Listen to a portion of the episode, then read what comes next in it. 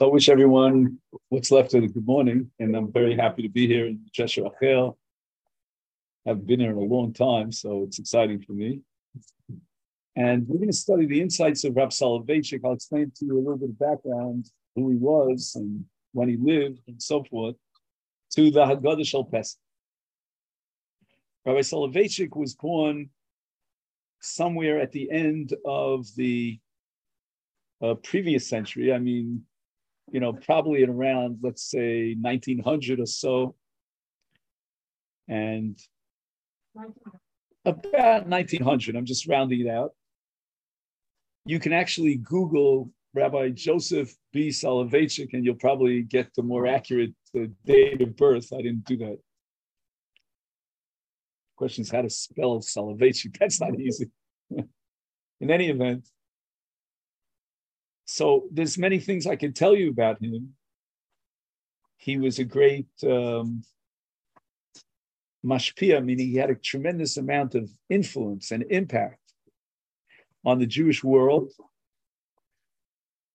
He was what we would call a genius amongst geniuses, extremely creative. In fact, if you quoted him in class, you probably got to yell or a scream because anything that he had already said was old and stale. Everything had to be brand new, like freshly baked bread. You know, it had to just come out of the oven. Even if it was his own Torah, it was, if it's been said, it's old. And he had thousands of students. I myself had the merit of being with him for five years. So that's nothing. I mean, guy in the back of the classroom was there for 18 years. And there was just so much to soak up from him. It was just endless. And you know, they say about Hasidim that when they talk about the Rebbe, they tell stories about the Rebbe and what they call Meisim Mopsim, you know, incredible miracles that the Rebbe brought about. I don't have any miracle stories to tell you about Rabbi Soloveitchik. But the miracle of Rabbi Soloveitchik was that, from a perspective of a student, that he could recreate anew every single time. It was just amazing. He was like a spring that produces water constantly you know, sometimes we would end a class after two hours. You know, an average class was two, three hours. And you would say he deserves for that class a PhD. And then he would come back the next day and start from scratch, as if he had not said anything, and rebuild it from the beginning and recreate the whole studio. It was just an amazing thing to watch. My uh, partner, my chavrusa, was also a bit of a genius. I mean, he, well, for those who might know a little bit about America, he, he won a Westinghouse, which is a final, it's something for high school students, a national competition. Then he went on to MIT, which is a tremendous university up in Boston, where he finished in three different areas in order to get his undergraduate degree in two years. He used to come after he finished at MIT he would come to Rav Soloveitchik's class, and I sat next to him because we were partners in learning. And I knew that Rabbi Soloveitchik was going to call on him to ask him for an answer. Don't worry, girls, I'm not going to call on you, so you don't have to get nervous. And you would see this fellow, his first name is Alan, and he's thinking like at the speed of light. I think he was thinking faster than his mouth. I don't even think he knew exactly what he's going to say. And it came out like, and Rav Soloveitchik was like so proud of him that he came off the answer. And the, these were the caliber of people who came around. There were like 100 people in the class. Rabbi Soloveitchik would go through the roll call. Can you imagine 100 names on a daily basis? He wanted to get to know you by name. Somehow he couldn't get my name straight. I don't know why. My first name is Azaria, but he would call it Azaria. And this was going on like years and years. So finally, like in year four, I figured I have a little seniority here in the class. I said, Rebbe, my name is Azaria. Oh, Azaria. Of course, the next day he came in, he called me Azaria again. Didn't help very much. Now, what we're going to study today is that before every holiday, he would take a break, so to speak, from our regular regiment, and he would speak about the holiday. So when Pesach came around, he would give us a class, maybe even two classes about Pesach. And he would try to give us an insight into the Haggadah Shel Pesach. So if you have here on page seven, we have, maybe you know the song, it's on the top, bottom right, called Ha Lachma Anya. This is the poor man's bread, which our forefathers ate in the land of Egypt. And then we say, let anyone who is hungry come in and eat. In a word, this is an invitation. Does anybody know what mitzvah a person fulfills when he invites a guest to his house? Excellent. Hachnasat orchim. Now, hachnasat orchim, to invite guests, is a great, great mitzvah. And it's really interesting because, you know, we're reading now in the Torah about the building of the, who can help me out here?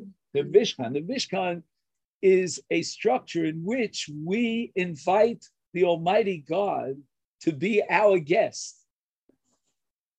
And in fact, the law is that when we raise the funds to build a Mishkan,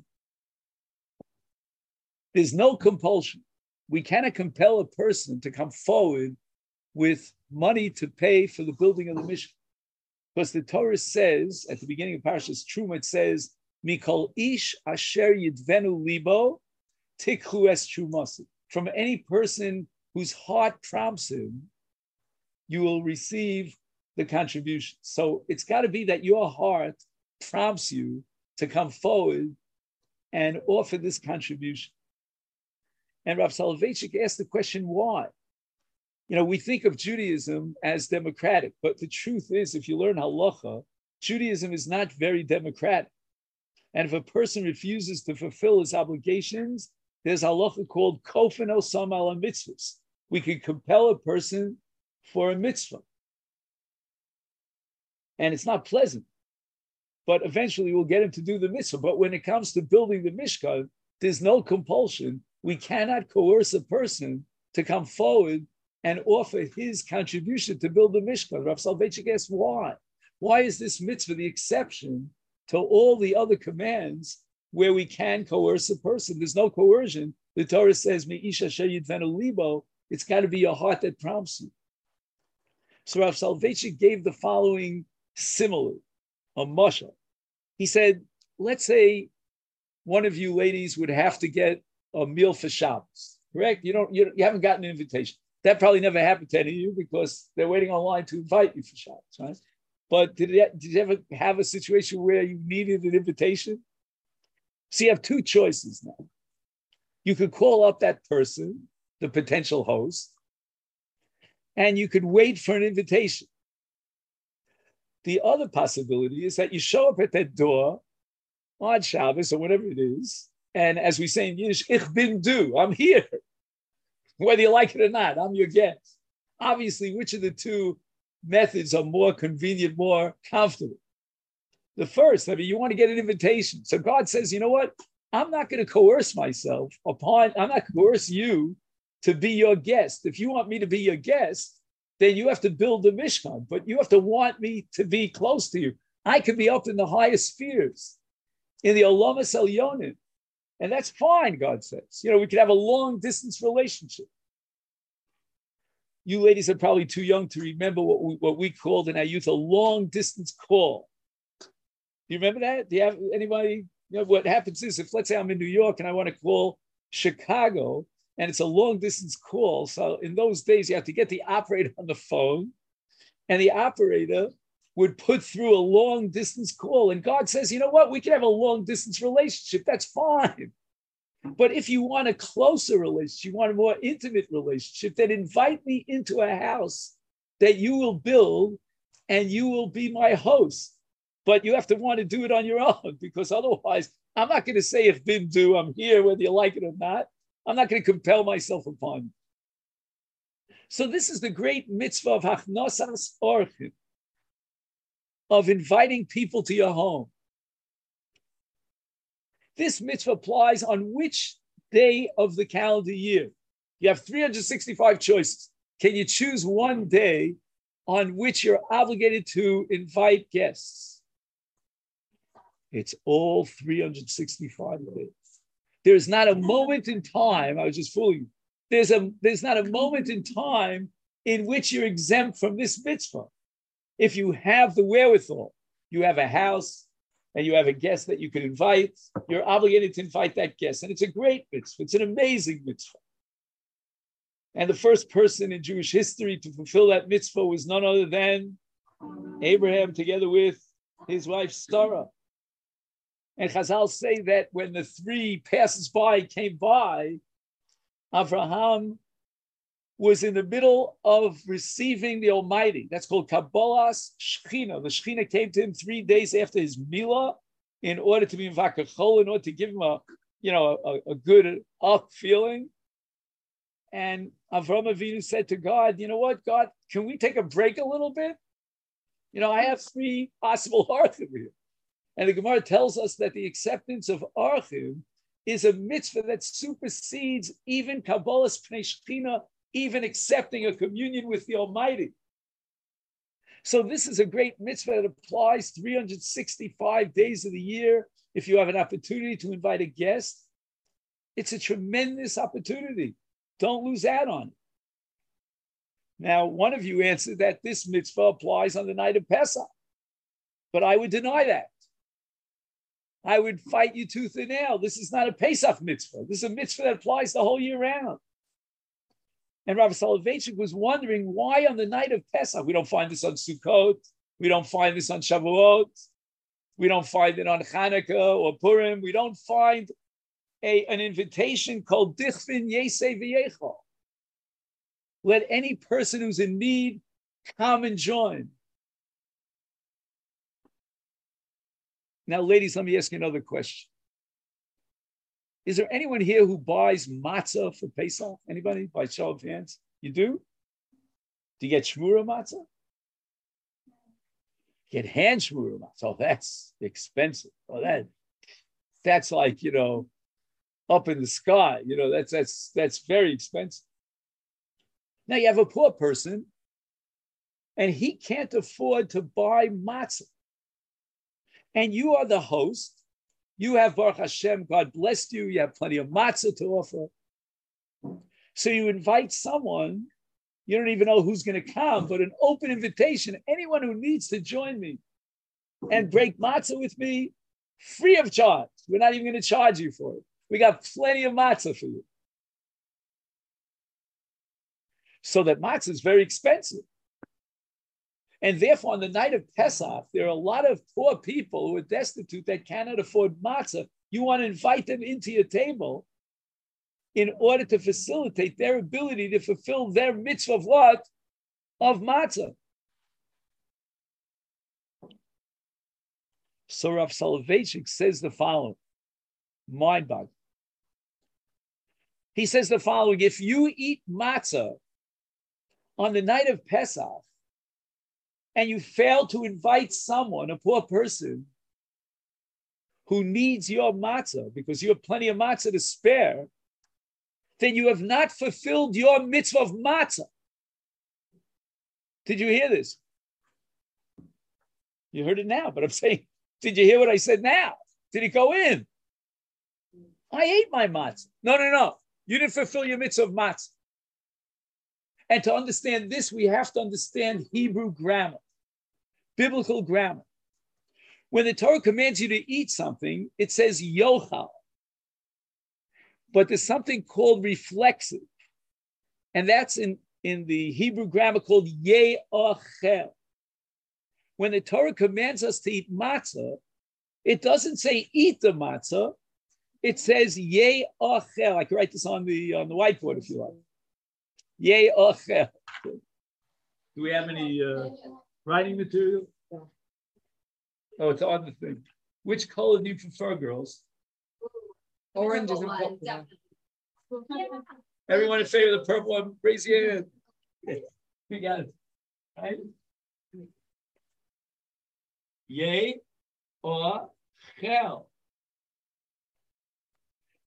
So the Gaon of Vilna, not of Vienna, of Vilna, asked the question, why does the Torah say ye ochel? The Torah should have used the proper grammatical yochal, which is the active form to describe eating. You are commanded to eat matzah. No, ye ochel, the matzah should be eaten. In the causative. So the answer is I have to make sure that others will eat matzah. It's not enough that I eat the matzah. My mitzvah is not a complete fulfillment unless I see to it that others eat matzah. This is the particular chidush, the inside of matzah, that makes matzah unique on the entire, shall we say, constellation of mitzvahs, and it doesn't apply to any other mitzvah. So if I sit in the sukkah on Pesach, on sukkahs, and I didn't invite you to sit in the sukkah, I still fulfill my mitzvah of sukkah. I may have missed out on the mitzvah of Hachnosas Orchim, but at least the mitzvah of sukkah I have fulfilled. But not so in the case of matzah. So the opening line in the Haggadah is the invitation to Aniyim to come and participate in our table and eat the matzah. We're going to afford them. We're going to we're going to present them and provide them with matzah, and that's our obligation. So saying this line fulfills your obligation. Well, I would assume that this line has to come a little bit earlier. You know, the the Haggadah placed it here, but you know, on the night of Pesach, it's a little bit late to start inviting guests. You follow me? Hopefully, everyone is set by then. So imagine on the night of the Seder, you're going to open up your door and say, "Hey, anybody out there? You know, please come and join me." But sometimes what the Baal Haggadah does is he takes a piece which really applies even before Pesach. I'll prove to you this in a minute, and he attaches it here to the Leil Seder. And that's the next piece in our God. Do you see where it says called Ditzrich Yese V'Yifsach? You see that? Hello, anybody home? No? We're on page seven. We haven't moved from the spot. So it says called Ditzrich. I don't know if you use the Havaras Faradit, Yete V'Yifsach. What does that mean? So forget about the English translation here because it's just going to confuse you. What we're talking about is the Korban Pesach. Right at the time that we had a Beit Hamikdash, we had to eat the meat of the Korban Pesach on the night of Pesach at the Seder table. In fact, at that time period, one of the manishtana of the child's curiosity is why are we eating roast meat on this night? You know, other nights we cook meat, you know, broiled meat, anything, but now we're eating sli, what's called sli. Anyway, now in order to eat from the Korban Pesach, maybe I'll use the board again, you need what's called minui.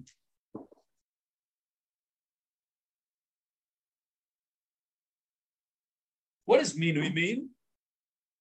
Minui means that you have to be designated together with a group of people all of whom will bring one lamb together as partners. So we create a partnership through minui. And we gather together a group, let's say we're neighbors, and we're going to take the lamb, the paschal lamb, and we're going to cut it down into pieces. Each piece will have to be a minimum of a kazayit, an olive size worth. And we're all part of one group. And that group is called a chabura.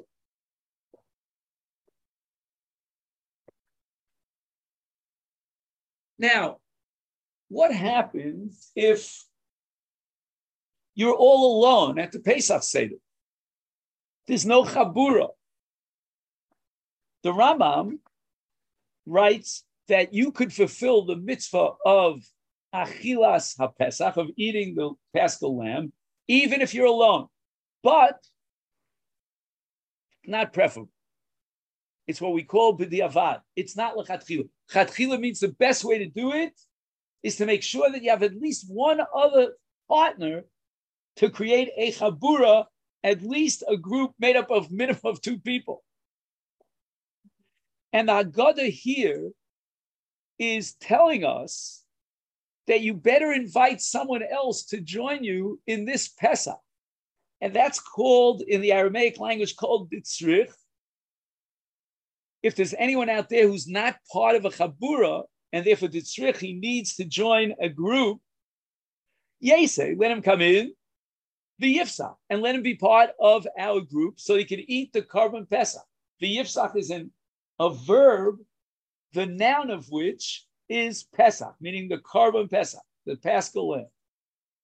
Now, it's impossible that this would take place at the night of Pesach because minui, to be part of a chabura, is a requirement before the shechita, before the slaughtering of the animal, which took place midday on the 14th, minimum of six, day, six hours earlier than before you could even begin to start the Seder. But the Baal God is telling us, he's admonishing us, you better get yourself a buddy, you better get yourself a partner to join you in the minui if you're all alone. Because the mitzvah of Korban Pesach, in its ideal form, requires that you have a chabura.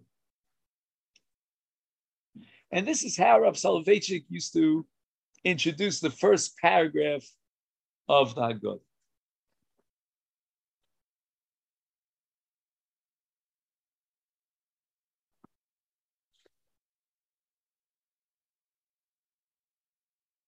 Now, let me ask you a question. Again, I'm just trying to feel out what you know, what you don't know. We want to remember the exodus from Egypt, correct? And that's what this night of the 15th of Nisan is all about. Do we have a command, a mitzvah, to remember the exodus from Egypt on any other day or any other night besides the night of Pesach? Excellent. And that's called the mitzvah of Zichirat Yitziat Mitzrayim. Okay, that's abbreviated Yitziat Mitzrayim, Zichirat, right? Remember, remember, right, the redemption. However, on this night of Pesach, we have a special mitzvah. What's that special mitzvah called? It's called Sipur. Yitziat Mitzrayim.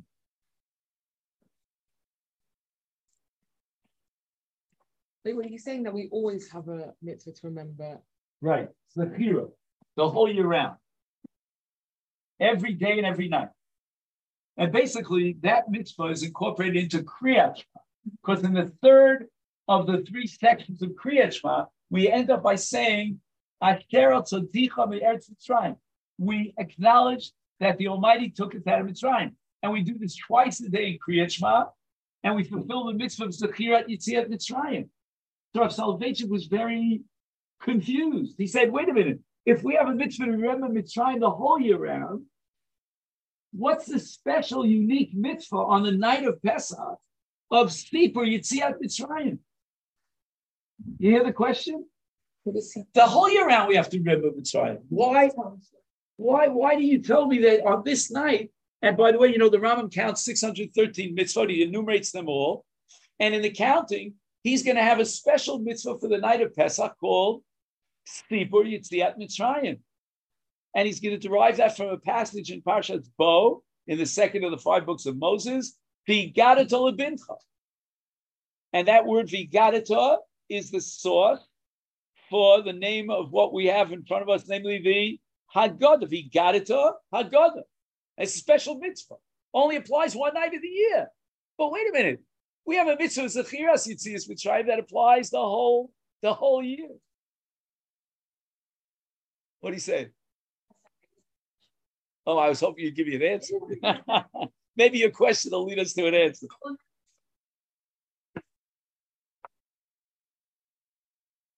gathering for the, for the Oh, the gathering, the chabura, that yeah. that kind of clan or group.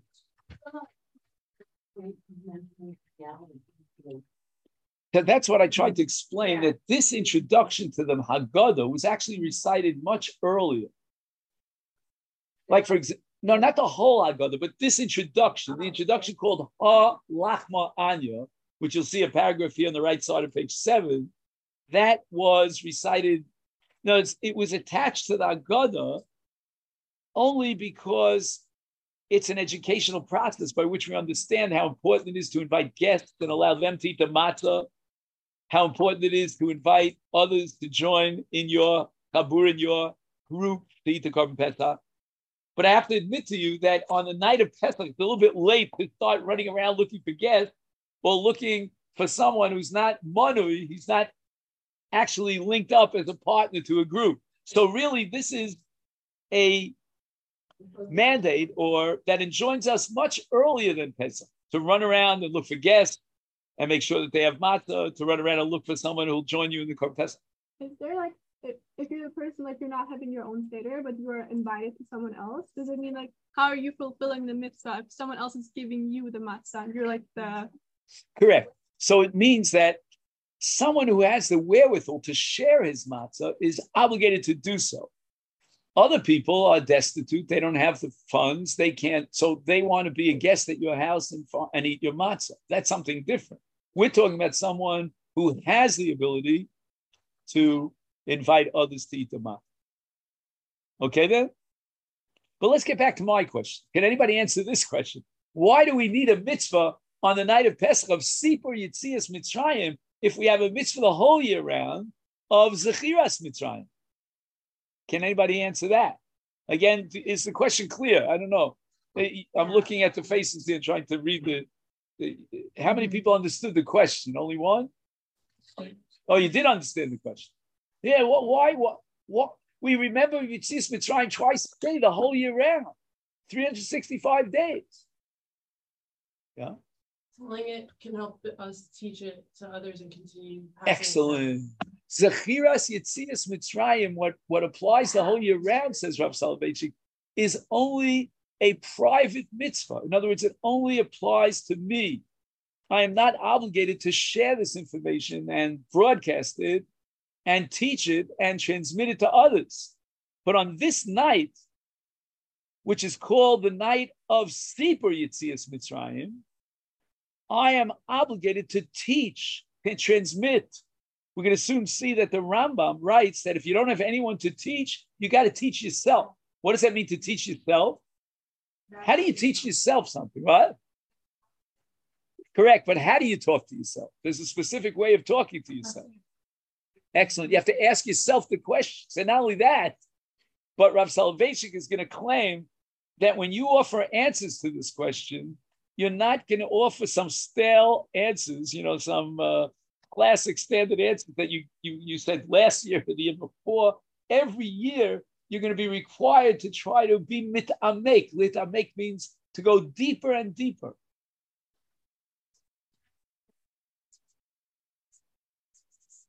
To teach it, to share it with others. And we'll see that the whole night of Pesach is all about pedagogy. And that's why we start the Seder with what's called tibul. What is tibul? Tibul is when you take a vegetable, what do you do with it? You dip it.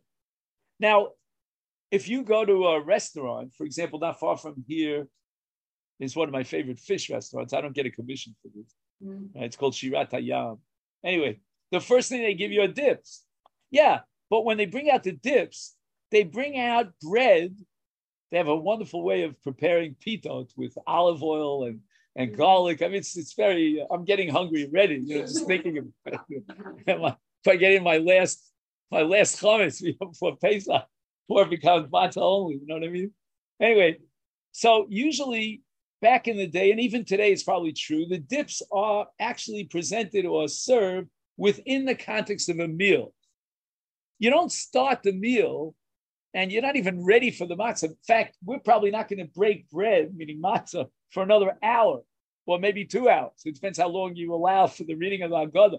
But it's only after we finish the Agada that we wash for matzah. So we're way, way before motzi matzah. We're at the very beginning and we're already dipping. Why are we dipping? What's the answer to that question? Why are we dipping? And the answer is because we want you to ask, why are we dipping? The question itself is the answer. We're trying to arouse the curiosity of the children by showing them that there's some oddities about this night. And that's going to lead them, hopefully, if they're curious enough to ask the Manishtana. I don't know if they'll get all four of the questions of the Manishtana, but at least some of them. They'll figure out, hey, there's something strange going on here this night. And once they ask the question, they set us up for the mitzvah of Sipur Yitzias Mitzrayim, of answering that question. Yeah. Um, I'm sorry, I don't know the names here. um, my name's Yeah. I understood the concept of like you want to get them to ask questions, but like I feel like in modern day culture, every every seder, like the kids learn, like you have to ask these questions, and, and I feel like it all is very stale. Where like it says in the Gada, you have to do this, you have to do that. So like, I'll be honest with you. I don't know if they're curiosity. in my humble opinion, and I'm not trying to cast aspersion on any school or education or whatever, but your children did not know the answers to the question. If you're lucky, they'll remember the question. You know, we have a custom in our Seder. Again, it depends on who's at a Seder table to recite the questions in four different languages. Yeah, so we have one young lady who knows Spanish, she'll ask it in Spanish. We have another young lady who knows Hebrew very well, so she'll ask it in Hebrew. A third who knows it in English, a fourth who knows it in Yiddish. Actually, my wife, her first language was Yiddish, so she'll ask the four questions in Yiddish. And that takes us back like a century in time. It's like really exciting. And the main, you know, this is a major, major part of the Haggadah. Rav Soloveitchik points out that the entire experience of the Haggadah is all about pedagogy. It's all about teaching and transmitting the Torah and understanding the Torah on the deepest level possible. In fact, Rav Soloveitchik had a very fascinating insight. Let's see if I can find it here. On page 16, again, if you have this Haggadah, and you'll see a paragraph in the middle of that page that starts with the word Baruch. Do you see that? Now, Baruch is always the first word in a bracha. And every mitzvah requires a bracha.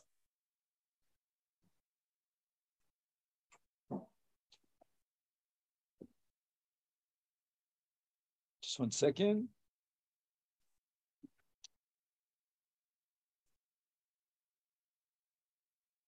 I'm sorry, my mistake. Page 12. You see the word Baruch on page 12, the first major paragraph? Okay. Yeah. Baruch HaMakom Baruch Hu. He, he translates, blessed is the All." Right, this is an ancient translation. What, what year was this published? I mean, it does say Shapell College, so it can't be 100 hmm. years ago. Oh, I think it says 1983 by Yeshaya Kolinsky. Wow, Rabbi Kolinsky. I didn't know he. It's in the picture? It's photographs, photographs, yeah. Oh, I see Rabbi Hirschberg. I don't see where's where. Oh, there he is, all the way in the back. Oh. Wow, he's bald even then. Oh, okay. Anyway, so here we have a Haggadah that's 40 years old to the day. Am I right? My math is not that good. Correct me. 40 years old. So I don't know. It says here all included. Uh, I, I have no clue where he got that from, but I'm sure Rabbi Kolinsky knew what he was talking about. anyway, Baruch HaMakom Baruch Hu. Classic nusach or formulation of a bracha. Now, what mitzvah are we reciting a bracha on? Look at the next line. Baruch shenasan Torah liyamo Yisrael. Which mitzvah is being indicated here as part of this bracha? Is it significant that that makom is used? Okay, that's an excellent question. I don't know how to answer that right now. I can again quote Rav Soloveitchik in a different context, but I'm just asking, just because I'm trying to lead up to a certain point here. What mitzvah are we talking about here? Baruch HaMakom Baruch Hu, blessed be the Almighty, who has commanded us in what mitzvah? To learn Torah, and Shenasan Torah Liyama Yisrael. So Rav Soloveitchik asked the obvious question. Every morning we thank the Almighty for giving us Torah. And we recite one, two, three brachos. on the on the Torah and the Torah study. Why on the night of Pesach are we adding another bracha in which we thank Hashem for giving us the Torah? We've already done that in the morning. Says Rav Soloveitchik, on this night we have a special mitzvah of Talmud Torah, in addition to the universal all year round mitzvah. The Gisa Bo Yom of we should be studying the Torah day and night. We have a special mitzvah of studying the Torah on this night. And how do we fulfill this mitzvah? Number one, with questions and answers. The best way of achieving transmission of knowledge in general, and certainly Torah knowledge in particular, is through question and answer. Not only that, there are four sons. Why are we interested in four sons?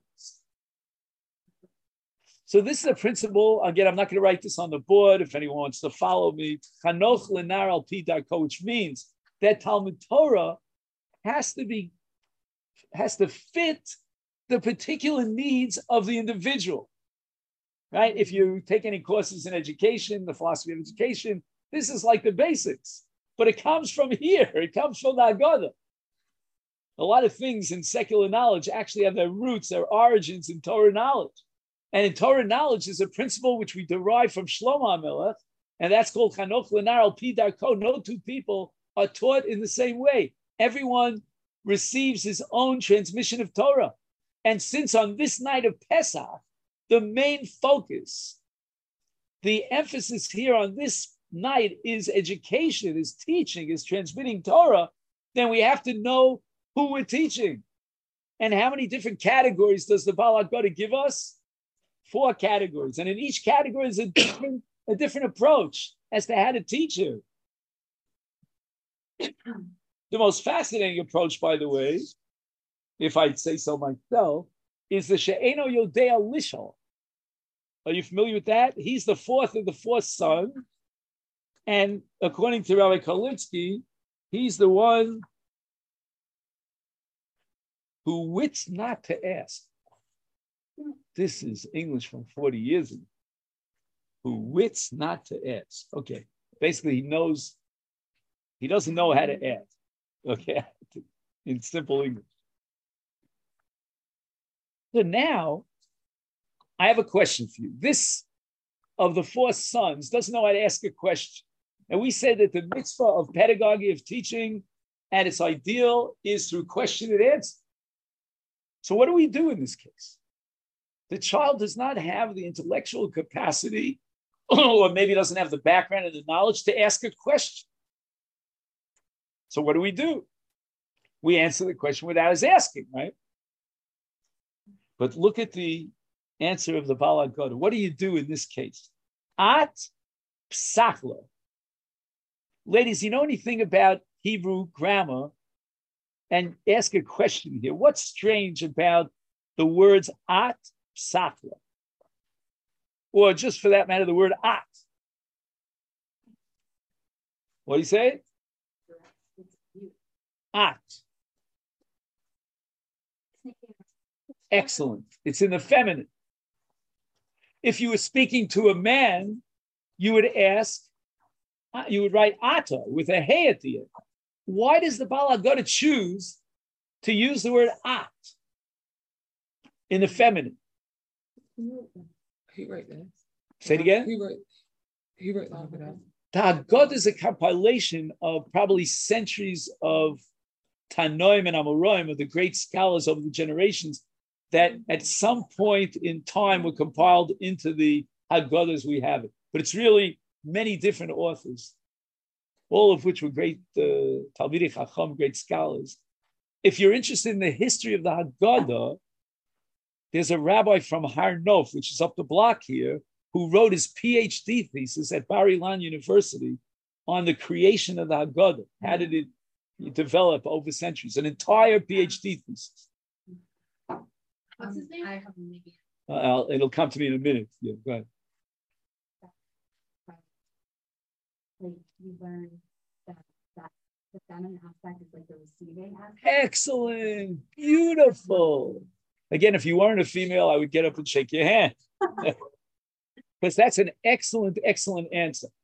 Zachar and the Keva, male and female, in the writings of our rabbis are representative of a concept, of an abstract concept. Has nothing to do with an individual woman or an individual man. It has to do with the way a union is created between a man and a woman, in which a man is active, so to speak, and a woman is passive. Without going into detail, you can understand what I mean. Now, in education, here's the question you can be active as a teacher, and that for sure is required. You can't just be passive. But you can also be pa- passive as a teacher. How can you be passive as a teacher?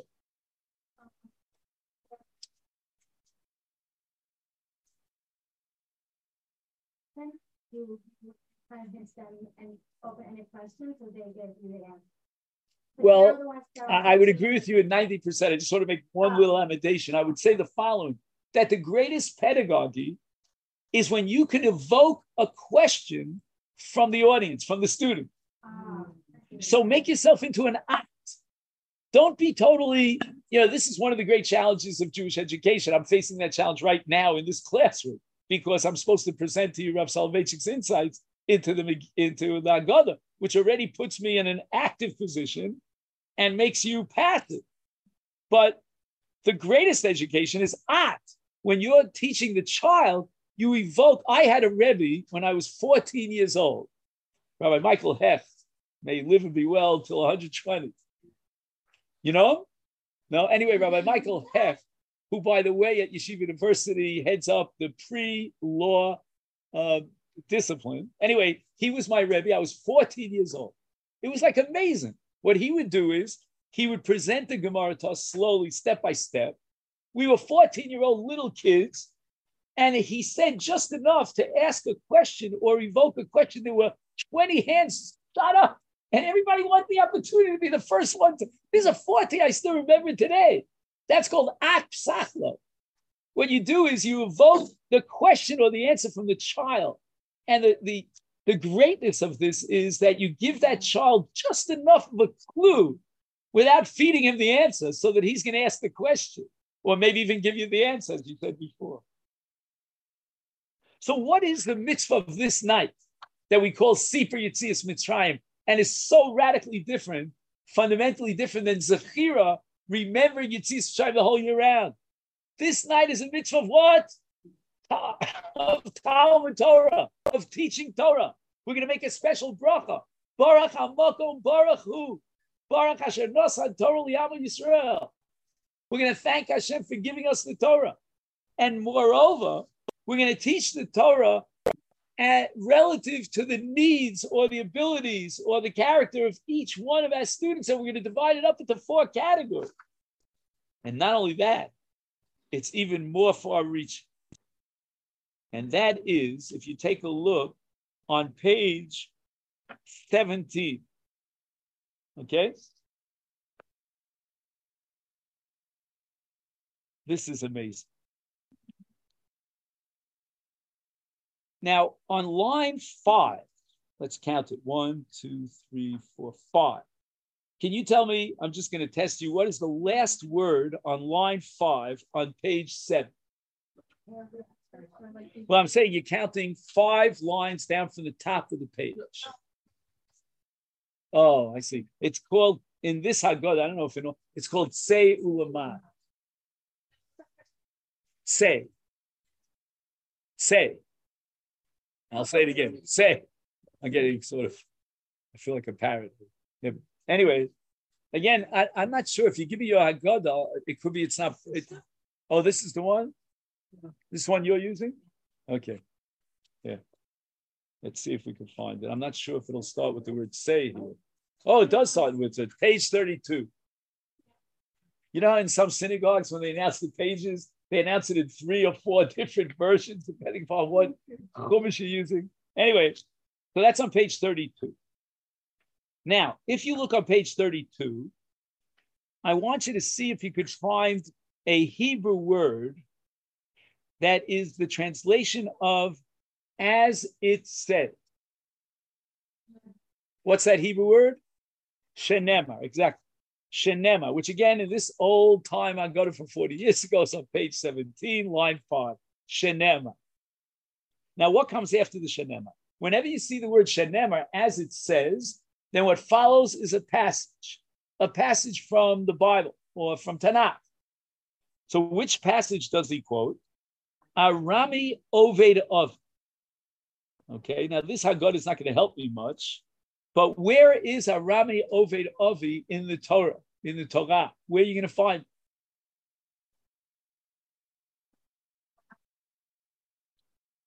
Okay, a good guess, but wrong answer. Let me just give you the right answer because we're going to be pressed for times. The parsha is called, I'll write it out on the board, and now we're going to use a different color, just for. Mikra Bikurim. Okay? And this is in Parshas Ki Tavo. Anybody know which of the five books of Moses Ki Tavo is in? Devarim. Excellent. The last of the five. And the Torah tells you that when you bring Bikurim, who can tell me quickly what Bikurim is? Are first fruits. When you bring your first fruits to the Beit HaMikdash, you have to recite an entire parsha, an entire section of the Torah, which appears in Kitavo, and that's called Arami Oved Avi. Okay?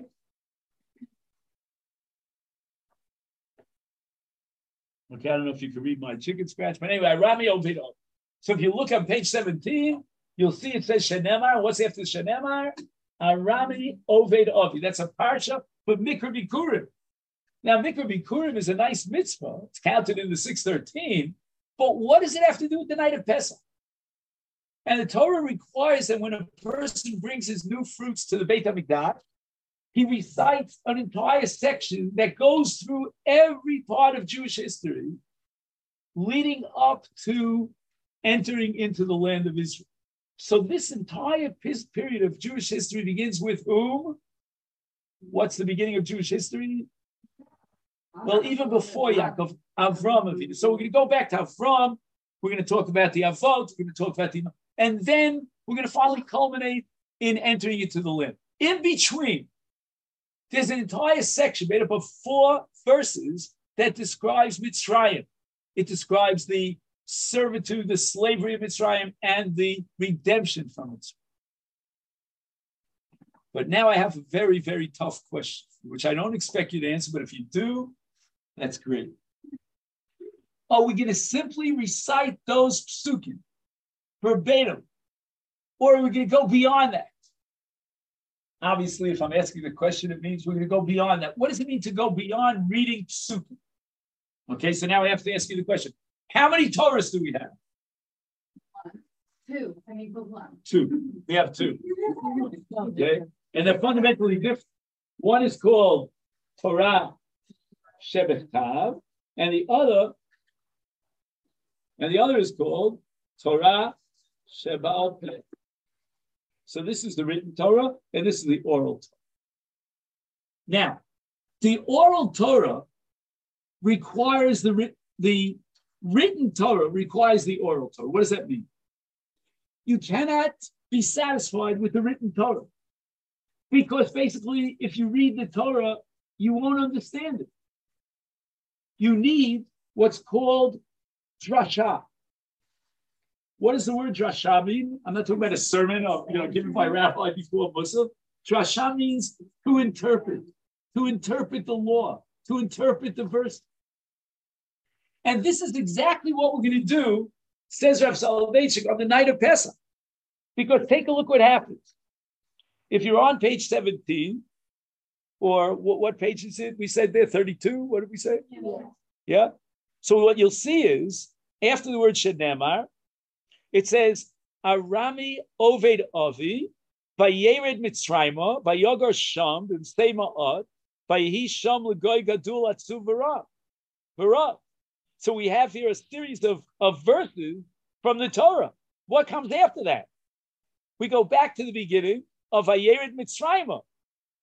And we have a paragraph here called Vayered Mitzrayim.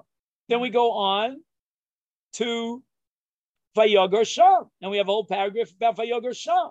Then we have a paragraph about Mibsei Ma'at. What are we doing here on this night?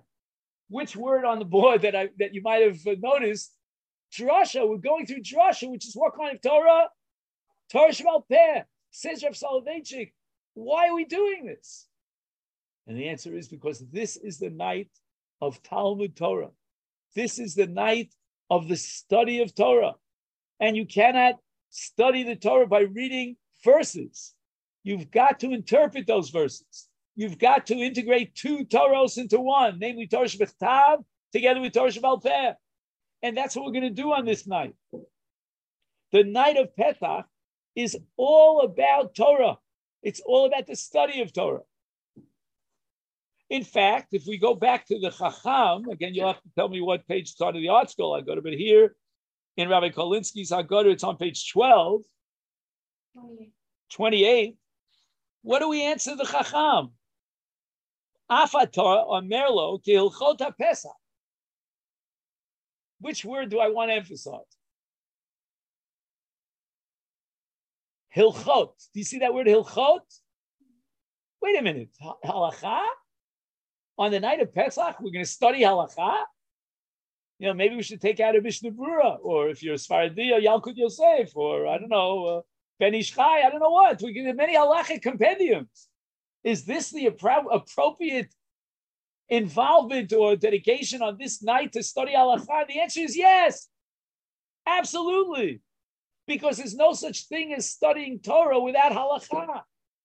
And again, we're going to look for any halachot that are relevant to the night of Pesach, like for example, Afikoman, which by the way has to do with the Korban Pesach, and we're going to teach it. Again, we're not going to teach it to the other three sons because they're not ready for that.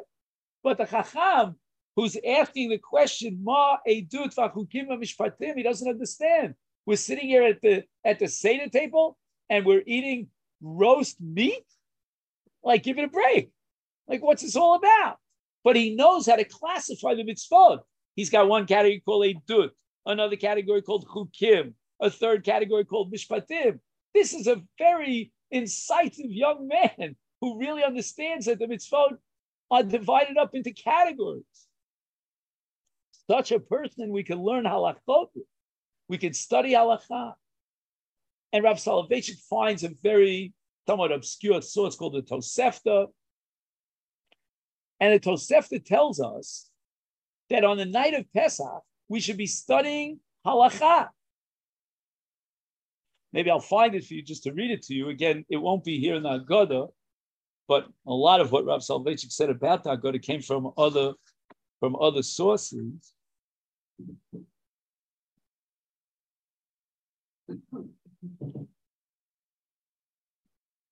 Listen to this. Again, I'll read it in the Hebrew and then I'll try to translate.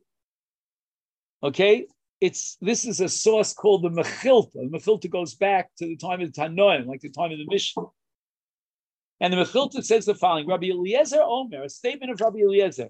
Minayin, how do we know? Shem Chabura, if the group at the Seder table was Chachamim, Talmidim, they were stu- students of Torah. Shetzrichim lasok behilchas haPesach. They should be studying the laws of Pesach ad chatzot until midnight. And this he derives from the pasuk that we read earlier, a. On this night, we have to study Hilchot HaPesach.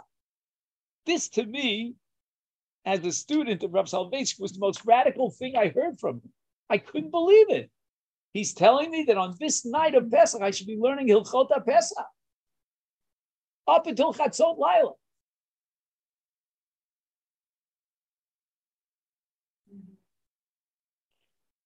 Now let's take a look at Maisa Rebbe Loza and see if we can understand what's going on over here. Now, where's Maisa Rebbe Loza? Let's see. Here it is on page 10. Again, you'll have to tell me what page it's on in the ArtScroll. Does anybody see that word masa? Okay. Yeah.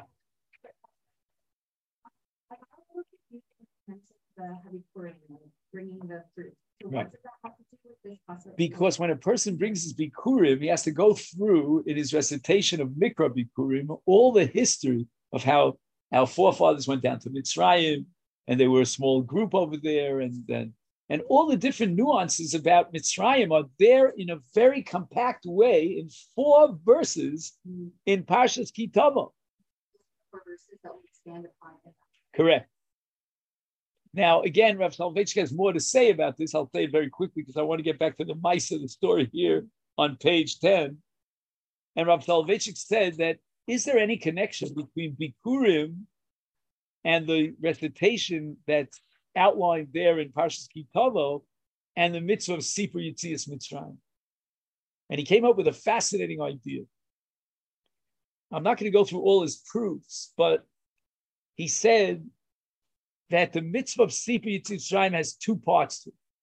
One part is Talmud Torah, as we said before, the study of Torah, and that's a transmission in a pedagogic way. And then there's another dimension to the mitzvah of Sipur Yitzias Mitzrayim, and that is to talk about the miracles and to thank and recognize the greatness, to appreciate the miracles. That's called in Lashon Kodesh. That's called Hakarat Hatov, meaning I express my gratitude. So Rav Soloveitchik says that on this night we have to express gratitude for Yitziat Mitzrayim. But we don't know how to do that. We don't know which Torah should be studied on this night in order to achieve an expression of gratitude. We know that it has to be a Torah that's related to Mitzrayim, to Yitziat Mitzrayim, to the redemption. But where in the Torah will I find a fulfillment of expressing thanks for Yitziat Mitzrayim? And what's the answer?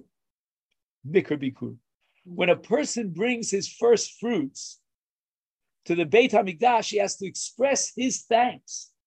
He has to recognize and appreciate the great miracles that took place, that God took a nation out of Mitzrayim, brought them into the land of Israel, and now we were able to plant and harvest our crop and bring our fruits to the Beit. So that's called Yalfinan Hasosum Min Amafurash. In other words, we look for something that's explicit in the Torah in order to fill in the missing blanks when something is not it's not revealed in the Torah. Ma'asav Rabbi Lozer, Rabbi Yeshua, Rabbi Lozer Azariah, Rabbi Akiva, the Rabbi Tarf. So how many Tanoim do we have here in this list? Anybody want to take a quick count? Rabbi Eliezer, Rabbi Yeshua, Rabbi Lozer and Azariah, Rabbi Akiva, and Rabbi Tarf. Five. We got five scholars. And where were they? In Bnei Brak. Okay. I have a lot to say about that, but not for now. Anyway, so what were they doing on the night of Pesach? They were fulfilling the mitzvah of Sipur Yitziat Mitzrayim. Okay. When does that mitzvah get fulfilled? Now, at some point, I fulfilled my obligation, discharged my duty, and that's it. Now I'm exempt. And what's the answer? Kol. They continued speaking about Mitzrayim for the entire night until their students came by and said, you know what, Dawn, it's time for Kriyat Shema. And that's when they terminated Sipur Yitzias Mitzrayim. Now, on this list, the one person that I want to focus on is Rabbi Loza ben Azari. Not just because I like his father's name, it's my name, but because Rabbi Loza ben Azariah is of the opinion that basically everything shuts down at Chatzot, at midnight. Why did he come to that conclusion? Because he was of the opinion that the Korban Pesach had to be eaten before Chatzot, before midnight. That's why you may know that in the Haggadah they'll tell you, I don't know if this Haggadah, that you have to be very careful to eat the Afikoman, which is the last matzah that we eat as a replacement of the Korban Pesach, which we don't have today. Eat it before midnight. And you see in some calendars, they'll tell you exactly when midnight is based on Shos Manios on the calendar. And make sure to eat the Afikoman before midnight. Anyway, that's all based on Rabbi Lozman and Azariah because the Korban Pesach had to be eaten before midnight. Now, if Sipur Yitzias Mitzrayim means to learn the laws of the mitzvahs of this night, then at what point should that mitzvah be terminated and completed according to Rabbi Elazar ben Azariah. And chatzot, because at that point there's no longer a mitzvah Korban Pesach. So if the entire Sipur Yitziat Mitzrayim revolves around the mitzvah of Korban Pesach, and we're going to see later on that Rabbi Gamliel says that we have to explain the Korban Pesach because God jumped over the so forth. So therefore, the mitzvah Sipur Yitzias Mitzrayim should have terminated at Chatzot. And yet, Rabbi Elazar ben Azariah was one of the five scholars who was involved in Sipur Yitzias Mitzrayim Kol Osol What does it mean? All the way through the night, way past Chatzot, past midnight until the break of dawn. How the story is the korban pesach, like it's equating those two oh. things. Oh. So Rav Soloveitchik says the following: there are two dimensions to the mitzvah of Sipur Yitzias Mitzrayim. There's one that's pure Talmud Torah, the study of Torah. We have to learn, as we saw before in the Mechilta, the laws of Pesach. That mitzvah could only be fulfilled as long as the the mitzvahs that we're learning about apply. Like, for example, according to Rabbi and Azariah, if you were to learn the laws of Korban Pesach after Chatzos, that would be like learning on the night of Pesach the laws of Purim or Chanukah. I mean, after Chatzos, the Korban Pesach has no relevance anymore. You've already passed the determination. But there's another dimension to Sipur Yitzias Mitzrayim, and that is to tell the story, to appreciate the miracles. That element of telling the story and thanking Hashem for all the great, for the redemption, that mitzvah applies throughout the entire night. So although, according to Rabbi Elazar ben Azariah, when they got to Chatzos, they stopped learning the laws of Pesach, but they continued the Sipur Yitzias Mitzrayim as Sipur to study the great miracles that, that occurred at the time of Yitzias Mitzrayim.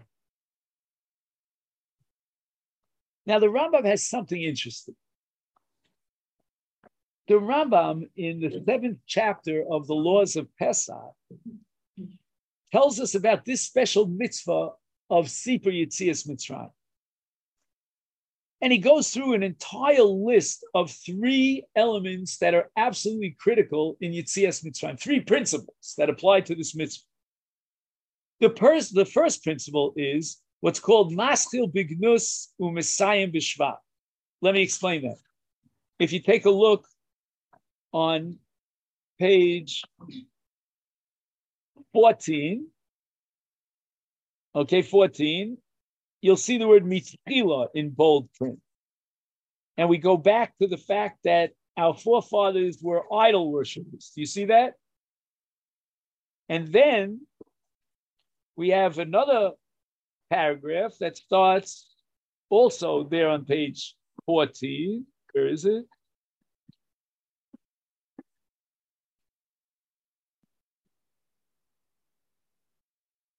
I don't see it now. Can somebody help me find it? Avadim ayinu lefaro b'mitzrayim. Where's that? Yeah.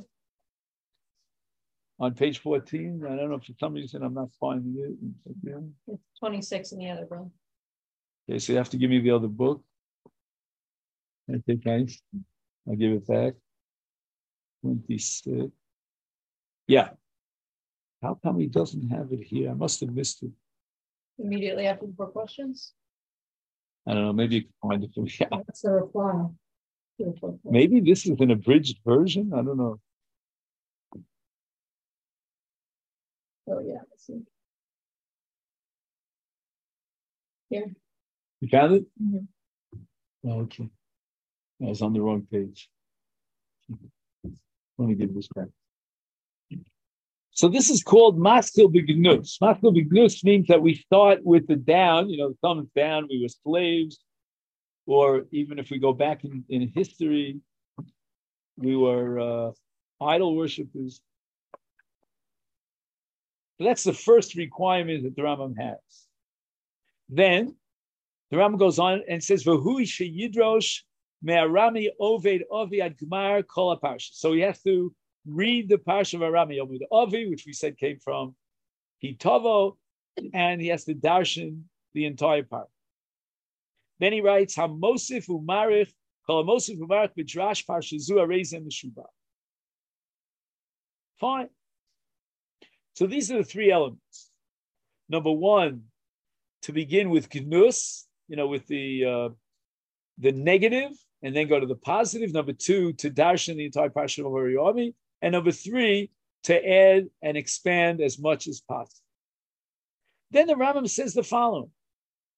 Udvarim elu kulam, and all that I, I discussed and I presented it till now, nikraim, who can guess what the next word in the Rambam is going to be?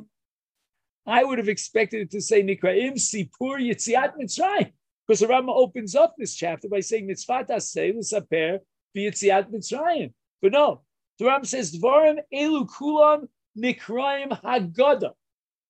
Why does the Rambam feel compelled to give it a name? The name is Haggadah. Why not just simply call it Sipur Yitzias Mitzrayim, which is the Rambam's own formulation when he opens up his this, and presents this mitzvah? So Rav Soloveitchik has an amazing chiddush here. He quotes a pasuk. Maybe you're familiar with this pasuk. Ko tomar lebeit Yaakov v'tagid lebnei Yisrael. That pasuk is addressing, I think it's in Parshas Yisro, is addressing the mitzvah of Talmud Torah. Teach the Torah. But what word does the Torah use? V'tagid, which is a an active verb formulated for the noun. What's the noun of tagid? Haggadah. So the Rama wants to tell us that Talmud Torah requires v'tagid, and therefore the Sipur Yitzias Mitzrayim is Talmud Torah. That's why we understand very well that in Talmud Torah you have to take a parsha in the Torah and learn it with the drasha and the Torah Shebal Peh. And that's why in Talmud Torah called a Mosif, the more you add, the better, because Talmud Torah is an endless mitzvah. And also, you have to describe the mitzvah halayla, and you have to explain them. All this is Haggadah. What does Haggadah mean? Haggadah means Talmud Torah. And that's what this mitzvah is all about. And that's why, as we said earlier, Baruch HaMakom, Baruch Hu. But in addition to Talmud Torah and learning the halachos, we have another dimension, and that's Sipur Anisim to tell the story of the need. Now I see we have only about five minutes left. Is that correct? What time do we end at one?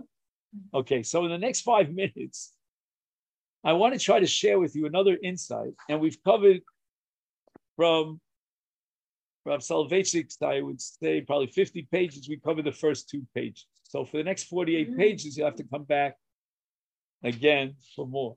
But Avadim Hayinu Lefarav Mitzrayim. What do we say? Page nine. Avadim Hayinu Lefarav Mitzrayim.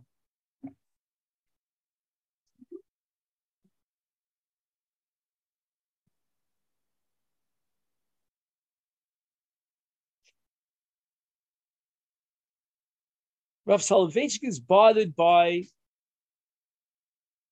the language here of the Baal Haggadah in contrast to the language of the Bible. So again, we don't have time to go through the entire pasuk inside, but if you want to make a note of it, it's in the tenth chapter of Shmot, and it says Vayomru Avdei Paro. Now watch this. Avdei Paro are the servants of Paro. What would be the parallel if you were talking about the slavery of the Jewish people? What would it say in Hebrew? It would again say, Hayinu, we were Avdei Paro. The Pasuk itself is referring to whom? Which means what? Jews or non-Jews? No, no, no.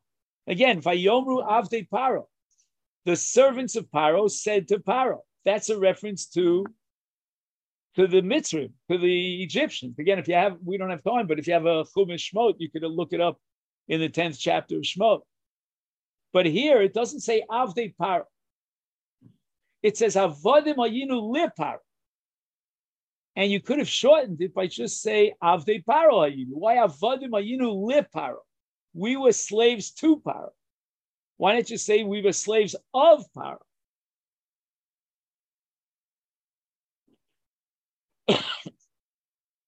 so Rav Soloveitchik says something amazing. Let's say I meet a person. Again, I'm, I'm embellishing it in my own way. And I ask him, Who are you? And he responds, I'm a doctor, I'm a lawyer, I'm a nurse, I'm a uh, trader on the market. What does that mean when I ask a person, Who are you? and he tells me I'm a doctor? What does that tell me? Exactly. He identifies himself as a doctor, as if to say, The essence of my personality is that I'm a physician. If you say Avde Paro, that means who are you? You are an Eved Paro.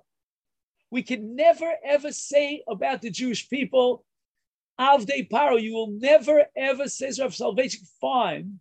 I don't know how he knows this, but only he can say this. You'll never find the phrase Avde Paro refer- in reference to the Jewish people, because that would mean that we identify our essence as Avde Paro. We are not Avde Paro.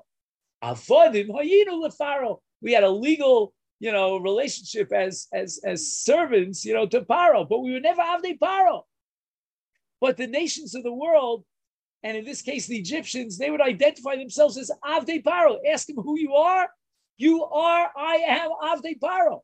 That's my entire claim to fame. I'm an Evid to Paro. We would never say that our greatness is because we are an Evid to Paro. Unfortunately, tragically, we are avodim paro, but we're not avdei paro. Avdei paro describes the person. And Rav Soloveitchik quotes a medrash that the Jewish people of Mitzrayim, even when they were under the servitude, this devil, the terrible suffering, they still believed in the redemption. They had Megillot, they had scrolls that, that were brought down to Mitzrayim hundreds of years before then. And these scrolls describe the, the ultimate geula from Mitzrayim, the redemption. And they read these scrolls. They didn't have too much time. Actually, Moshe Rabbeinu negotiated with Paro to give them a little time off on Shabbat, on Saturdays. And what would they do on Shabbat? They would read these Megillah. They would read these scrolls that were handed down over the course of generations, and it gave them that inspiration and that faith and optimism in the ultimate geula. And that's why the women of Israel, they were the most outstanding members of this clan of faith. Rav Soloveitchik points out that when they built the Mishkan and the women came forth to contribute what? The yeah. mirrors. And Moshe Rabbeinu didn't want to accept the mirrors. Mirrors is something you look in to beautify yourself. It's vanity. Who's the fairest of them all? And Moshe Rabbeinu said, this is not appropriate for the Beit HaMikdash, for the lavers, for the washstands. And Hashem said, no, this is the best gift of them all. Because it was the Jewish women who had faith. And Chazal say, Bizchus Noshim Tzidkonios Nigalu Avosei Mitzrayim, it's only in their merit that we were redeemed. Because in that abject, abject slavery and those difficult times, the darkest times in history, they still had faith. They would use these mirrors to beautify themselves and go out to the fields and encourage their husbands and give their husbands a sense of faith, of optimism. Their husbands thought it was all over. This is the end. And it was the Jewish women who believed in the future. They understood that we're not Avdei Paro and will never be Avdei Paro. Our existential identity is always we are Avdei Hashem. We are servants of Hashem. And the Jewish people are always called in Tanakh Avdei Hashem because that defines our, our identity. I'll end with a tefillah. Yiratzon, may it be His will that we could fulfill all these great mitzvahs of the night of Pesach, and especially Talmud Torah, and become pedagogue, and transmit to the next generation that faith, that optimism in the ultimate redemption in Herav Yomenu Amen.